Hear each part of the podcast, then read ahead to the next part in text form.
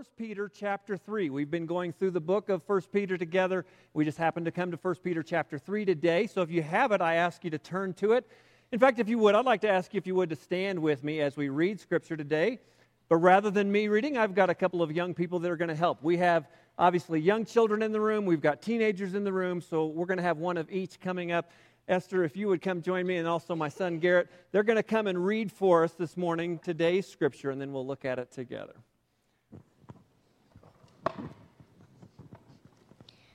Wives, in the same way, submit yourselves to your own husbands, so that, if any of them do not believe the word, they may be won over without words by the behavior of their wives, when they see the purity and reverence of your lives. Your beauty should not come from outward adornment, such as elaborate hairstyles and the wearing of gold jewelry or fine clothes. Rather, it should be that of your inner self, the unfading beauty of a gentle and quiet spirit which is of great worth in God's sight.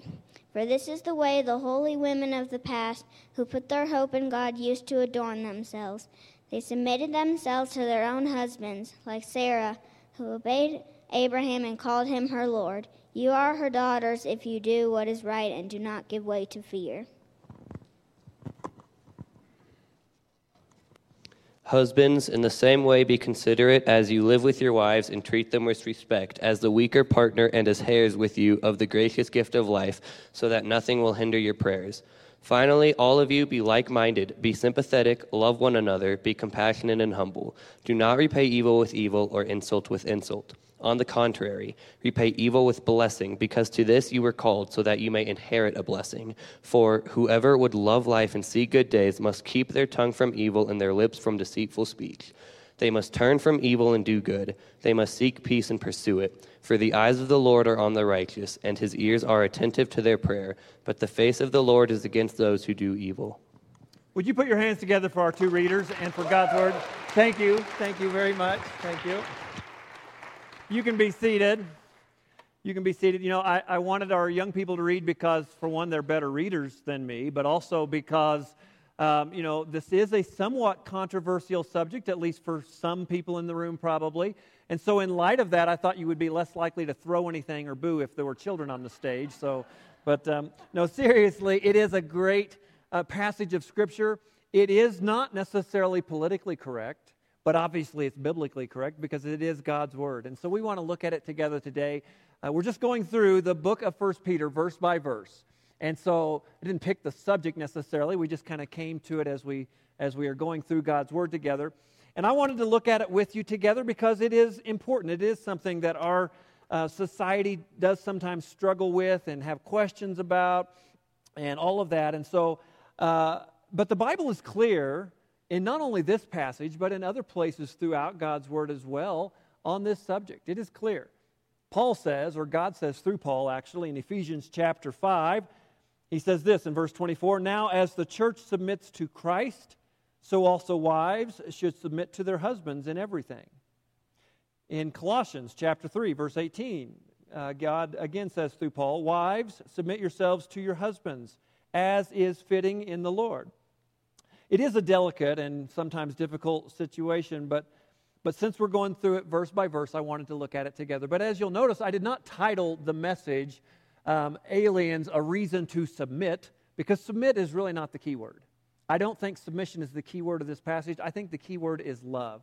So we've called it that, and I'll explain that more. You'll see that more hopefully toward the end of what we're talking about. But I wanted to share with you just on this and talk about it. But rather than just do the talking myself, and script out a message as I, you know, typically do when I'm preaching, I decided to ask somebody else who I think you might uh, learn more from, for one, but also uh, enjoy listening to, uh, enjoy looking at more than you look at, enjoy looking at me. All the above apply.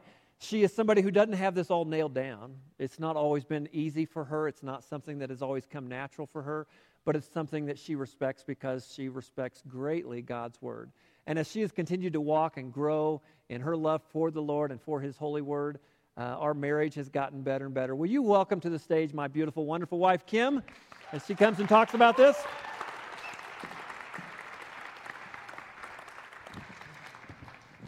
You know, this is, um, this is not a typical uh, topic to, to uh, talk about on a family led service, but I wanted to do so simply because it just came up naturally anyway. And this is the only time he invites me to come up and speak when it's about submission.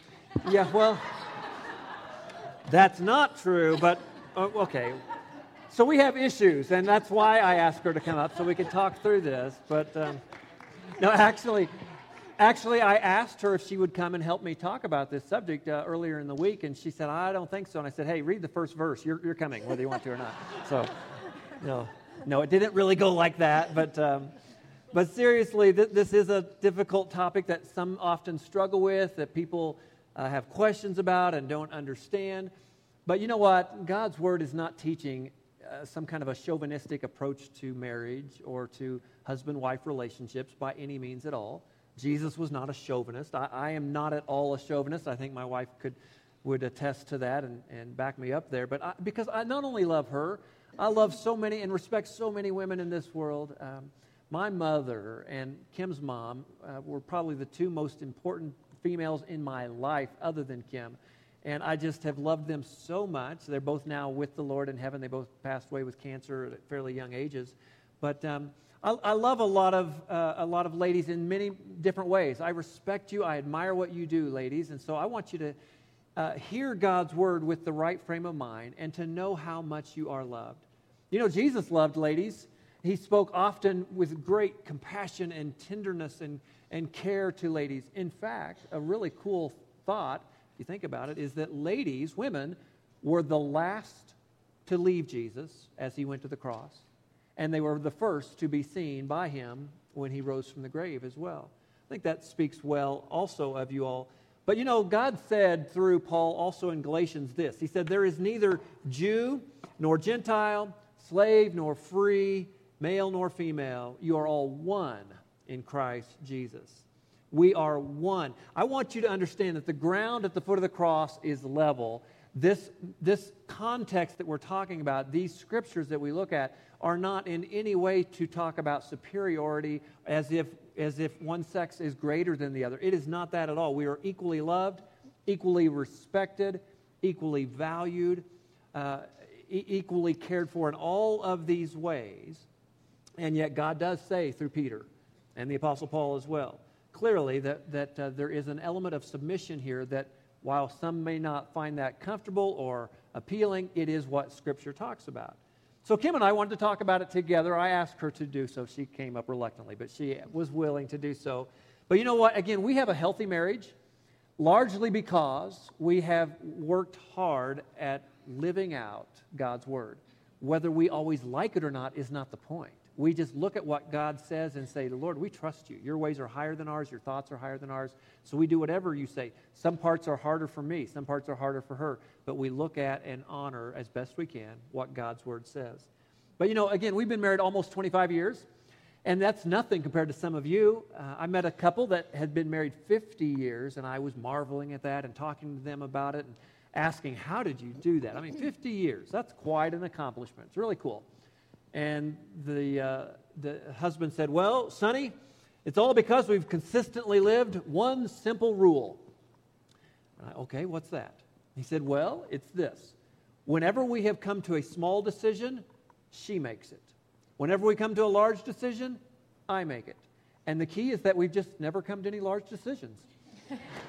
I, all right, well, there you go.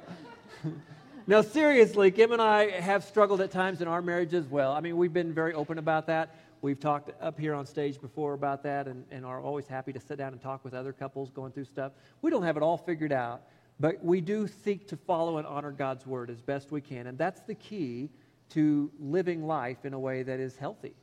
Uh, really, a big key in a lot of what we're looking at here in 1 Peter, the reason we're calling this series Aliens, if you're new with us today, is because God tells us through Peter and in other places in Scripture as well, that we should see ourselves as such, as people that are just foreigners or, or passerbyers or, or exiles or nomads, whatever you want to say in that respect. It's translated different ways, but that word is seen in Scripture often that we are to understand this is not our home. So certain things might not be politically correct, and the world, uh, our, our culture might tell us this is the way to look at XYZ. If God's word says no, it's this way instead, we need to see ourselves as aliens go, hey, we're not of this world. We don't answer to or follow what the world says. We do what God says. And that's what we seek to do, and that's what we want to encourage you to do as well. So let me begin with this. And by the way, I, I, worked hard all week on, on scripting this out in terms of the questions for Kim and then the answers that I wanted her to say, and she scribbled all that out and filled in her own stuff. So I don't know what she's really going to say, but here's the, at least the question. Honey, uh, how natural or easy is this concept for you in terms of living with the idea of submission? What does it look like? How, how, uh, how natural Two does words. it come to you? It's not. All right. It's not easy to submit. And I think some people are under the misconception that when I said I do to you and became a pastor's wife, somehow I was miraculously transformed into a submissive woman. And I'm sorry, you know, and I know that didn't happen. It's taken a lot of years of growth and trusting in the Lord and seeking to follow Him to be who I am today, which still is not perfect in this regard, but, but I've grown a lot. Um, it's not easy for me, it doesn't come naturally. But because I believe in the truth of God's word, and I believe in the structure that He has established for families, I choose to do what He says for me to do. Because the bottom line is in life, we all have to submit to somebody. Children submit to their parents. We've all been children. We have children. We submit to our parents. In our jobs, we submit to our bosses. When I was a teacher, I submitted to my principal, who submits to the superintendent, who submits to the board. We all have to submit to somebody in this life. And so when I can look at the more global perspective of that, that really helps my focus. You know, again, Scripture talks about wives being submissive in other places too, not just in this passage. But in this one in particular, I think it's interesting and very important to note the context. That's really true in all in all scripture reading. We need, need to do that. I've shared with you before, somebody once said, you know, if you, if you take out the word, if you take out the text out of the word context, all you're left with is a con. And that can lead us to a real problem in a lot of ways. So we always need to look at context. And as you do here, you notice that God is speaking through Peter to a particular group of women or wives. Again, he says it like this to begin. He says, Wives, in the same way, submit yourselves to your own husbands, so that if any of them do not believe the word, they may be won over without words by the behavior of their wives when they see the purity and reverence of your lives. And from there, he goes on to talk about inward beauty versus outward beauty, and we'll talk about that in a moment.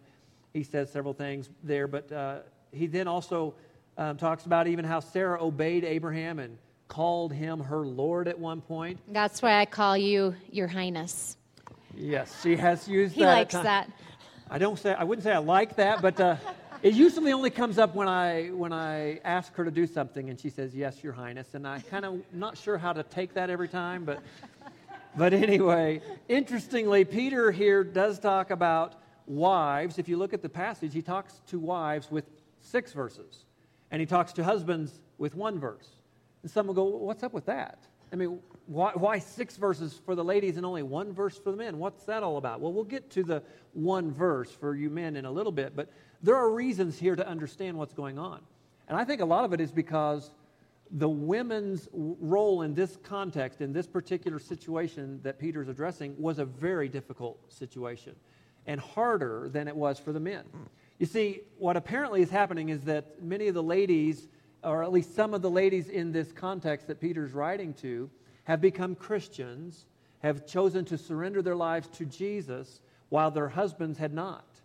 And that's a big deal. Now, if it's the other way around, if a man in this culture, in this time of, of, uh, of, of history, if a man changed his religion, chose to become this or that, Christian or anything else, the women and the children and anybody else in the household would follow pretty naturally. It wasn't all that difficult. But if a wife chose to change her religion, if you will, to become a Christian, that was a big deal. It was a huge deal, and it, it, it had po- potential to cause all kinds of chaos. And um, so, if a wife became a Christian first, we're talking about an unprecedented step that needed to be addressed. And so, Peter's talking about that. You see, in the ancient world, women, wives, in many respects, had very few rights. Now, this is not necessarily the way it should be, but that's just the way it was at that time. In some respects, women were almost like property owned by their husbands. Now, they were not to be treated as such, and there was not to ever be that hat- attitude, but that was what was happening in some respects. So, for her to change her religion, to become a Christ follower while her husband was not, was a very big deal. In fact, in many respects, would almost be unthinkable. Another reason I think that maybe Peter only talked briefly to the husbands here with just small and few words was because he knew his audience. He knew he was talking to men, and he knew he needed to talk simply to those who are simple. So maybe that's also part of that, right? But, but let me ask you, Kim, what stands out most to you as you read this? As, as you read this passage, which I ask you to do, and just think through what you wanted to share, how do you see it applying to, for one, for our marriage, but also maybe to just marriages in general that might be represented here today? Well, I think, first of all, I look at this and say, okay, it doesn't mean that women are inferior to men. That's not what this passage is getting at. It doesn't mean that we're doormats, that we just have no opinions and no thoughts of our own. And it's not a sign of weakness. In fact, I think submission is a sign of great strength. It's hard to be submissive. And so when I think about being submissive to your leadership, I think, wow, I need to be strong in this. And and it takes that strength to be able to be under somebody else's leadership in many regards. So, submiss- submission to me is not a sign of weakness. It doesn't mean that I have no input, doesn't mean that I have to keep silent or keep my opinions to myself, but it does mean that I love and honor you and the, respect the leadership that you have in our home. Now, in this passage, Peter is speaking specifically to women with unbelieving husbands. And the advice that he gives to them, I think, is very good and very productive if women can be in that position and follow those instructions that he gives. And some of you here today may be in that situation. For me, I'm not. I, I live with a believing husband. But this passage to me stands out in a little bit different way because Scott and I, at times, don't see eye to eye on some certain issues. We have little disagreements that can, can blow up sometimes too, to, to larger disagreements. But what I've found over time, and it unfortunately has taken me a lot of time to get to this point, is that when I can step back a little bit and not try to force the issue and force my opinion and come at it super aggressively, which ultimately does not lead to anything productive usually. Um, but when I can step back, be respectful, and in love, have a quiet attitude and a respectful attitude, we have a much more productive discussion. Now, that's not to say that the outcome always goes the way that I want it to. It's just not always going to happen, and I'm not always right anyway, so it doesn't need to. But what it does mean is that we are more at peace with one another and it sets the foundation for future conversations where Scott looks at me when we have a disagreement and goes, okay, she's trying to handle this in a respectful and loving manner. So I should probably listen. And it, it, builds upon that so that each conversation and each disagreement that we have in the future, we can talk more rationally and reasonably. So, so when we hit, uh, you know, a, a impasse, I want to go left, you want to go right in some particular area.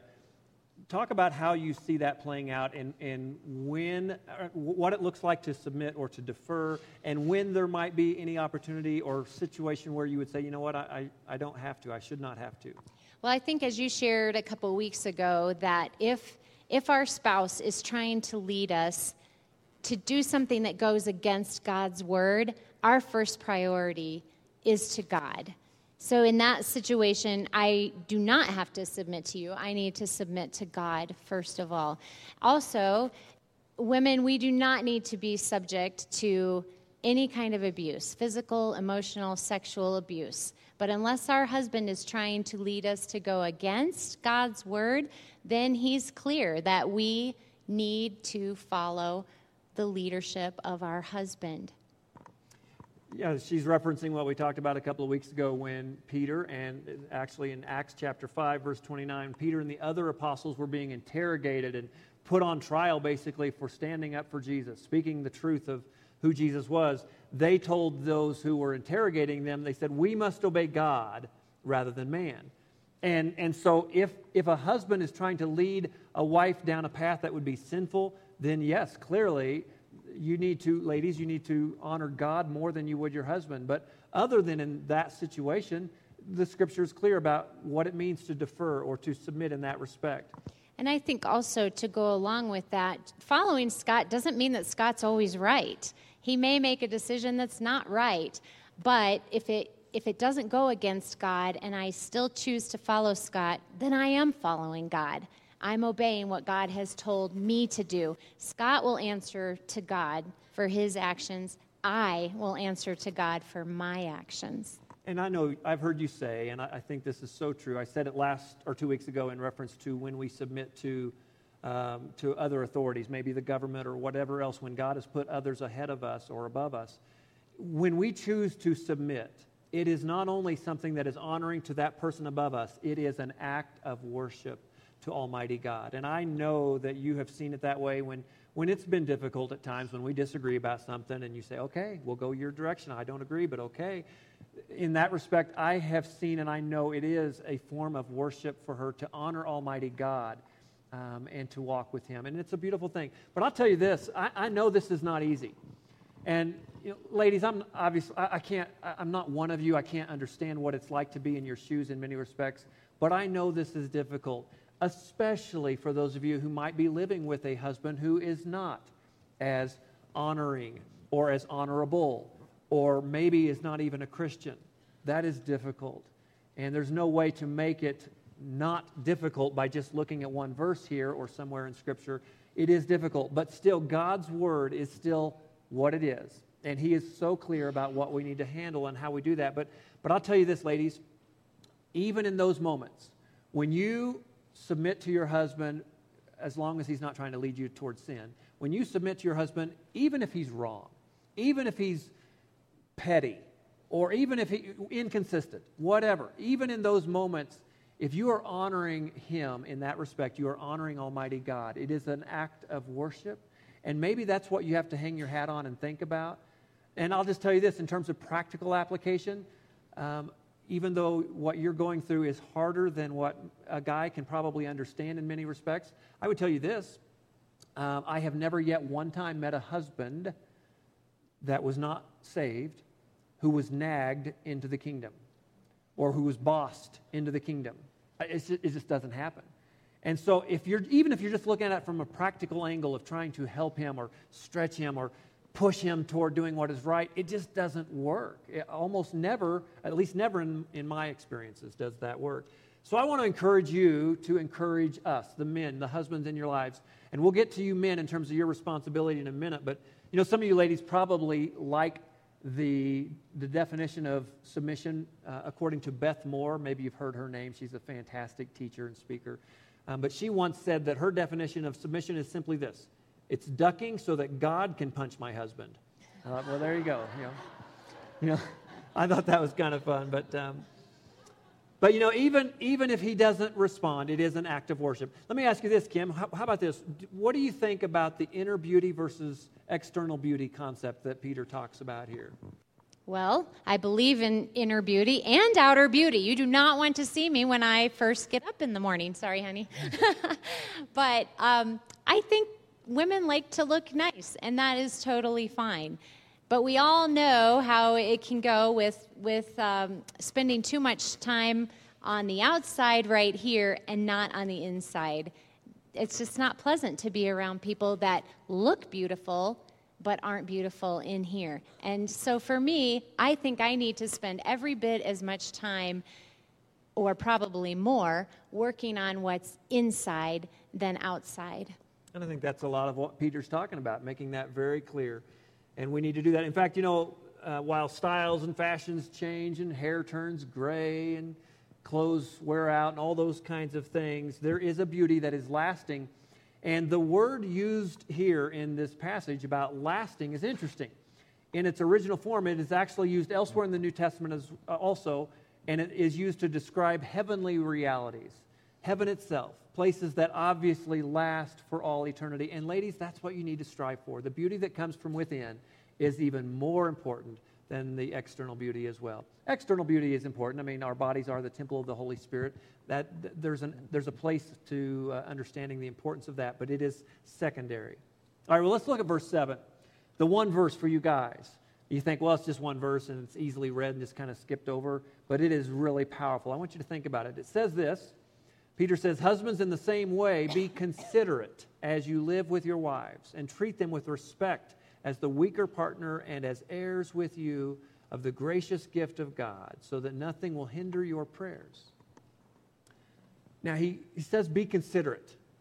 When you look that up or think about that or study that, you know what that literally means? The wording for be considerate in the original language really means to be knowledgeable about. What I take from that, what I think is being said is guys, men, we need to understand if we're married, we need to study our wives.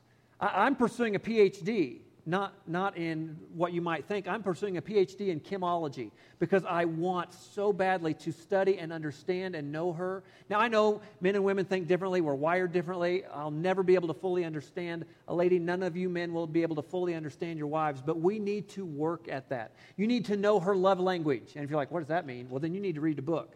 Look it up. But you need to know what pushes her buttons, good ways and bad ways, the things that, that light her up in a good way that just melts her heart. You need to know the things that push her buttons in the other way and learn to function and live life according to that knowledge. And you say, well, I, you know, I, I know women are tend to be this or tend to be that. No, you need to know specifically what she's like. When Peter says, or when God says through Peter, be considerate as you live with your wives, you need to understand he wants you to study her, to know her, to really pursue her, to, to continue to date her. Don't do the trophy wife concept where you date her and pursue her and, you know, do all the flowers and gifts and all those special dates and all that while you're dating.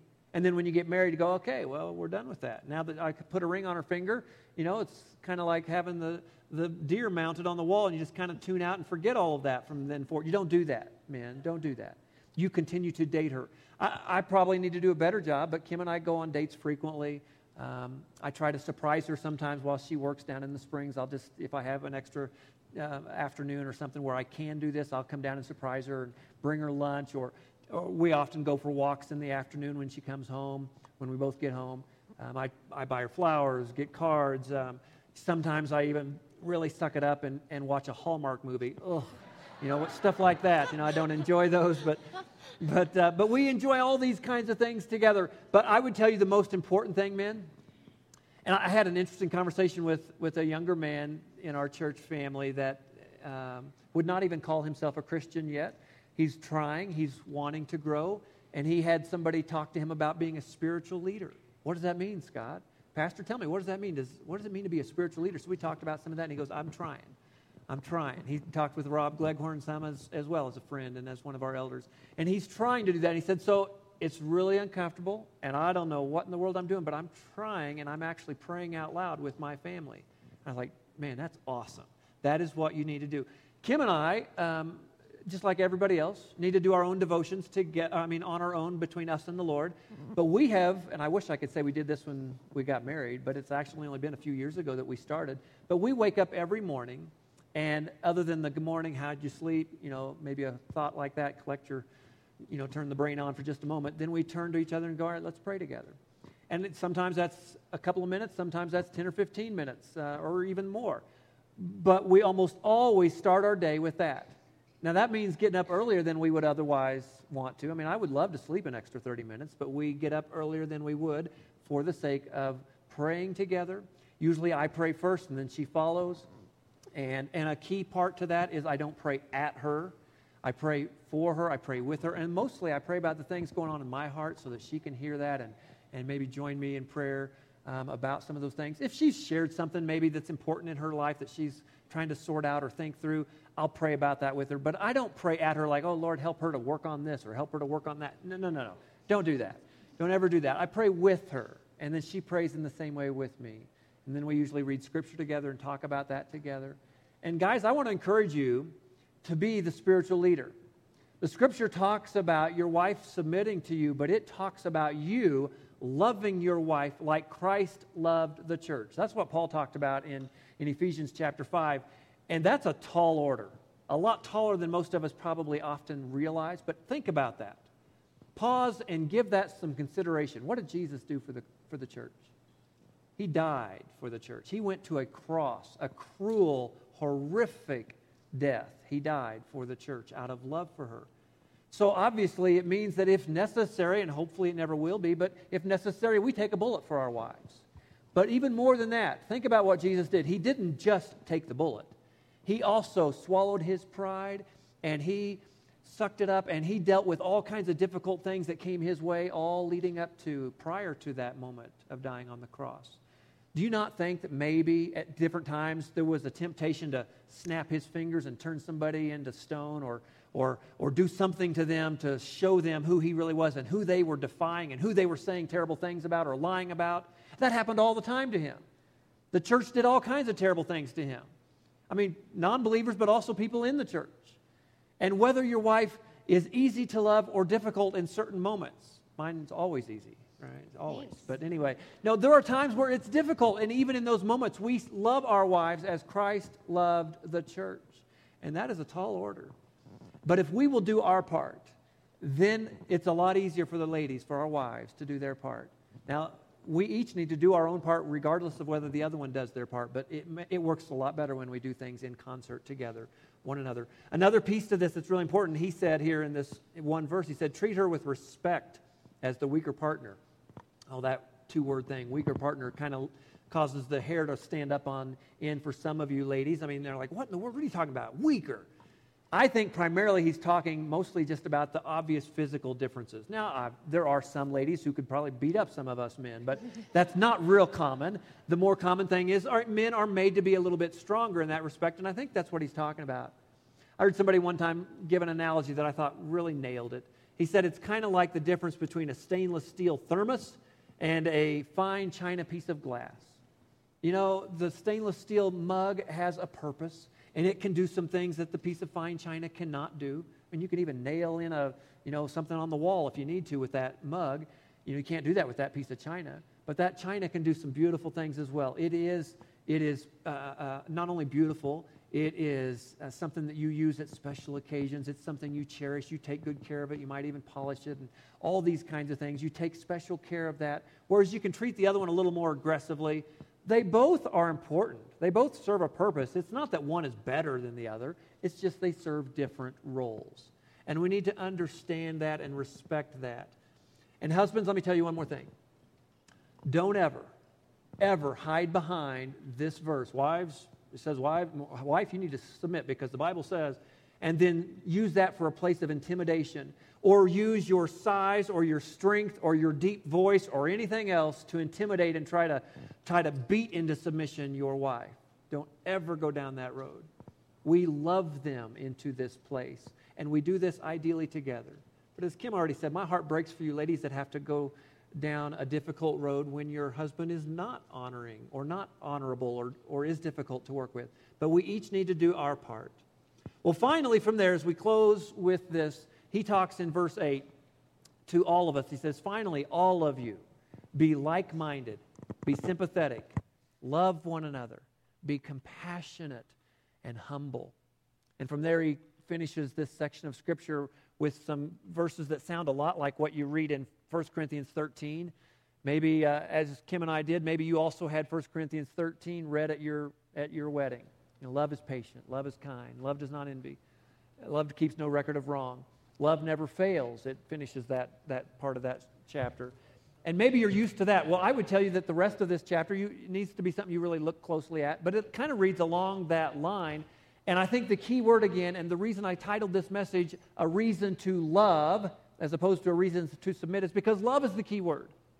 Love is what allows a marriage to work well. Love is really what changes the world. Love is the most important word in all of Scripture. God, in fact, is love, Scripture tells us. Love covers a multitude of sins, we read in the next chapter here of 1 Peter. John 13, when God is when Jesus is talking about the greatest commandment of all, he says, A new command I give you.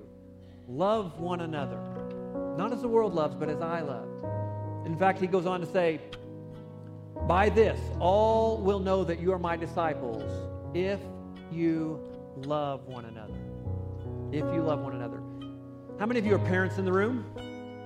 We've got a lot of parents in the room. How many of you keep your hands up if you love your kids so much that you really don't even have words to describe how much you love them? I think most of us as parents are in that boat. We should all be in that boat.